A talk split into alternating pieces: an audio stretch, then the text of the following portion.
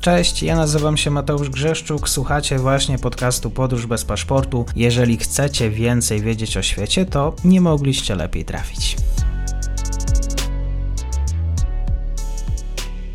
Dzień dobry wszystkim słuchaczom. Dzisiaj jesteśmy na Kaukazie. Ze mną jest Kacper Ochman, który prowadzi serwis e, Kierunek Kaukaz. Zapraszam na tę stronę. Dzień dobry, bardzo mi miło. Witam Cię Mateuszu, witam serdecznie Państwa. Chciałbym zapytać, e, co jest nie tak ze strony Nikola Paszyniana, że to, co się działo na ostatnim zjeździe, spotkaniu grupy OUBZ sprawiło, że nie chciał podpisywać tego dokumentu?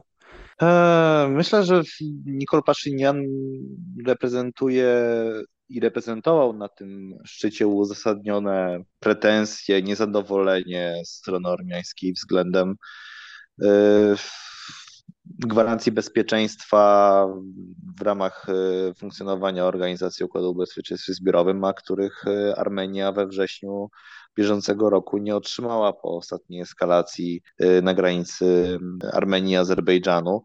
Stąd wydaje mi się fakt, że mówimy dzisiaj bardzo dużo o tym, co stało się w Erywaniu, ale też wydaje mi się, że Nikol Paszynian, gdyby ten szczyt odbył się na przykład w Duszanbe albo w Moskwie, myślę, że aż taki ewidentny sposób by swojej, swojego niezadowolenia nie, nie reprezentowała, że e, Armenia teraz e, w tym roku jest przewodniczy OUBZ-owi i ten szczyt miał miejsce nigdzie indziej, tylko w stolicy w Armenii, to, to, to myślę, że to stworzyło dodatkowe okoliczności do tego, żeby swoje niezadowolenie zaprezentować.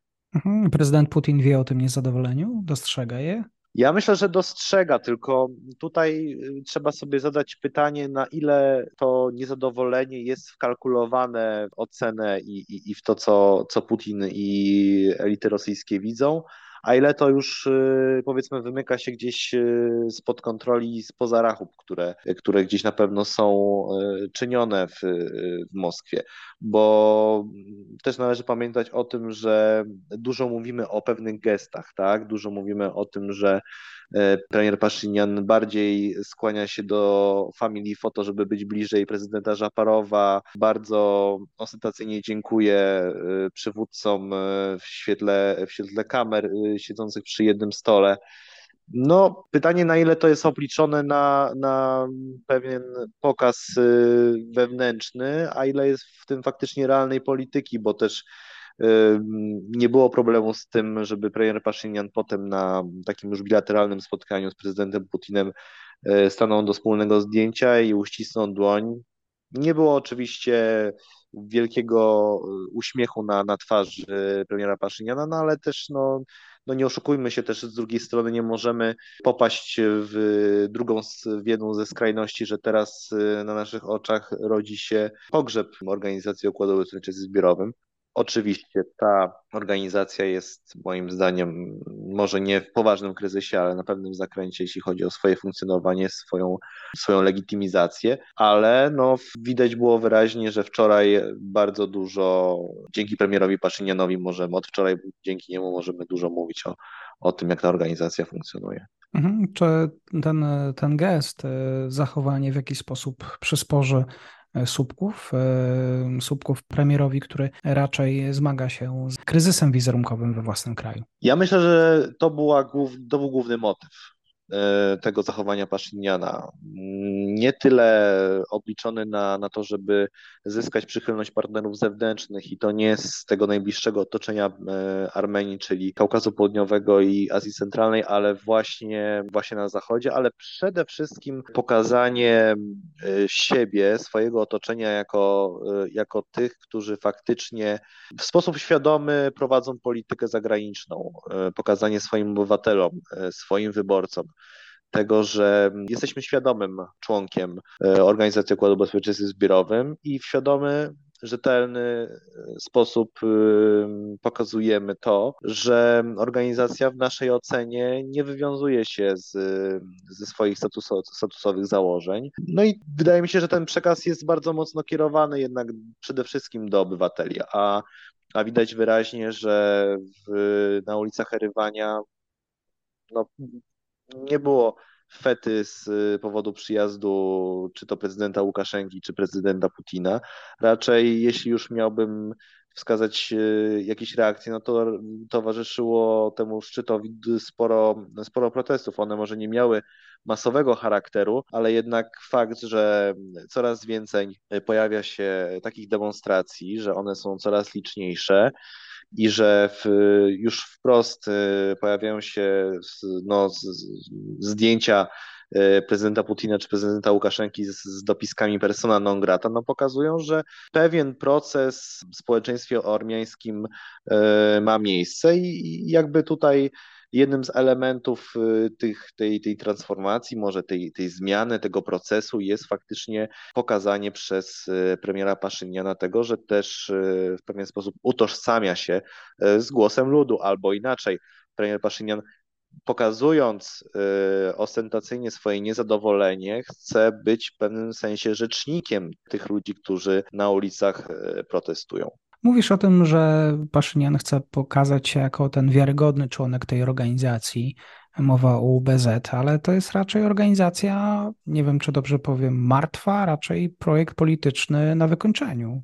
To, to, był projekt y, od początku, z którym ciężko było ocenić, jaki ma być jego, jaki ma być jego proces finalny, tak? Y, bo o ile o NATO możemy powiedzieć, że jest to jednak organizacja, która ma y, za zadanie obronę sojuszników, wzmacnianie potencjału militarnego na rzecz tejże obrony, odstraszanie i tak dalej, i tak jesteśmy w stanie powiedzieć i podać trochę argumentów jednak, jakiejś wizji, jeśli chodzi o, o e, NATO, no to tutaj ja w przypadku OBZ-u i myślę, że każdy nasz e, słuchacz też jest w stanie przyznać e, mi po części rację, że ciężko jest wskazać, jeśli chodzi o OBZ, jakieś konkretne cele, wizje i, i, motywy działania tej organizacji. Co do tej martwości tej organizacji, to tutaj premier Paszynian wskazał, że organizacja jednak funkcjonuje, no bo, za, bo dzia, działała dosyć aktywnie w styczniu tego roku w Kazachstanie, wsłuchując się w głos y, prezydenta Tokajewa, który zwrócił się o pomoc kolektywną i bardzo szybko to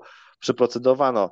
Pytanie bardziej tutaj polega i odpowiedź na pytanie bardziej polega na tym, że UOBZ, UOBZ funkcjonuje w sposób y, wygodny i docelowy, jeśli chodzi o politykę rosyjską. I tutaj nie mam raczej wątpliwości, bo bo czy y, jeśli spojrzymy na tak naprawdę na, na głos y, czy Białorusi, czy Kirgistanu, czy Tadżykistanu, jeśli chodzi o UBZ, no to, to tak naprawdę nie są jakieś, y, nie są to są, nie są to państwa, które są w stanie zaproponować alternatywną agendę dla funkcjonowania organizacji, tak? No są jednak to, jednak tutaj dominującym głos ma, ma Rosja i jest to raczej organizacja, która spełnia takie bym powiedział regionalno polityczno-wojskowe y, ambicje, ambicje Rosji i zawsze, zawsze tak było. No.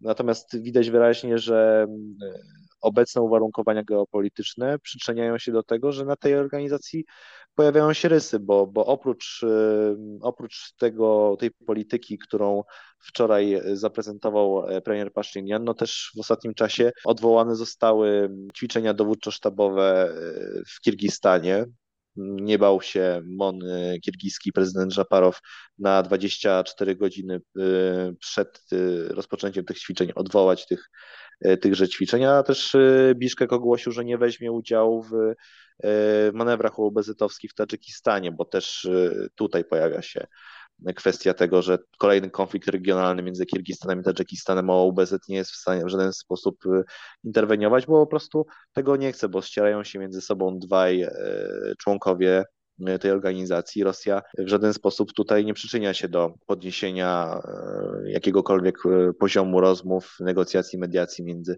skonfliktowanymi stronami. Także mhm. widać wyraźnie, że faktycznie OUBZ może nie jest do końca jeszcze organizacją martwą, ale jest organizacją, która po prostu wegetuje i nie widać, nie widzę przed nią teraz jakiegoś takiego przysłowiowego światełka w tunelu, z którego miałoby wyjść, e, wyjść słońce, bo coraz więcej rys na, na, na jej wizerunku się pojawia. To jeszcze na zakończenie jednym zdaniem. Sytuacja w Karabachu, Górskim Karabachu?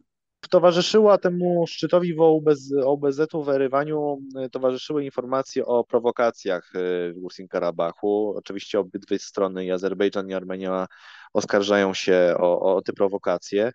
E, o łamanie zawieszenia broni. Nie jest, nie, nie, jakby w ostatnim czasie nie mamy takiej poważnej eskalacji, jak e, miała ona miejsce we wrześniu, co rodzi pytanie, e, jaka jest najbliższa przyszłość sytuacji w Górskim Karabachu i generalnie na Kaukazie Południowym, jeśli chodzi o konflikt między Armenią a Azerbejdżanem. No, widać wyraźnie, że Rosja nie wypracowała nic nowego, jeśli chodzi o pokój między Armenią i Azerbejdżanem od czasu tego 20 E, roku i porozumienia kończącego walki. Widać wyraźnie pewne inicjatywy, które, które z którymi wychodzą Stany Zjednoczone, Unia Europejska, ale tu też na razie Szczególnych e, konkretów nie ma.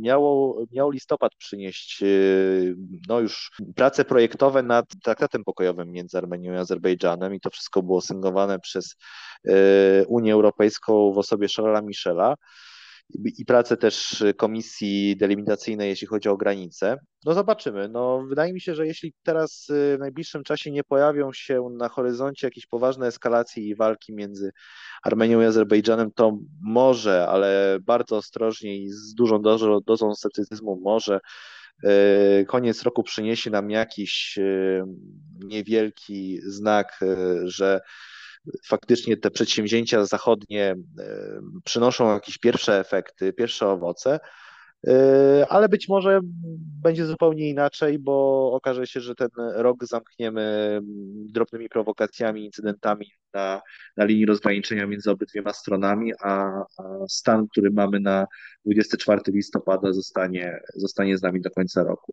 Dziękuję serdecznie za komentarz. Kacper Ochman, kierunek Kaukaz. Do usłyszenia. Do usłyszenia, dziękuję. I to już koniec na dzisiaj. Zapraszam na profil podcastu Podróż bez paszportu na Facebooku, Instagramie i Twitterze. Zachęcam też do wsparcia mojej pracy na serwisie Patronite oraz Buy Coffee. Do usłyszenia.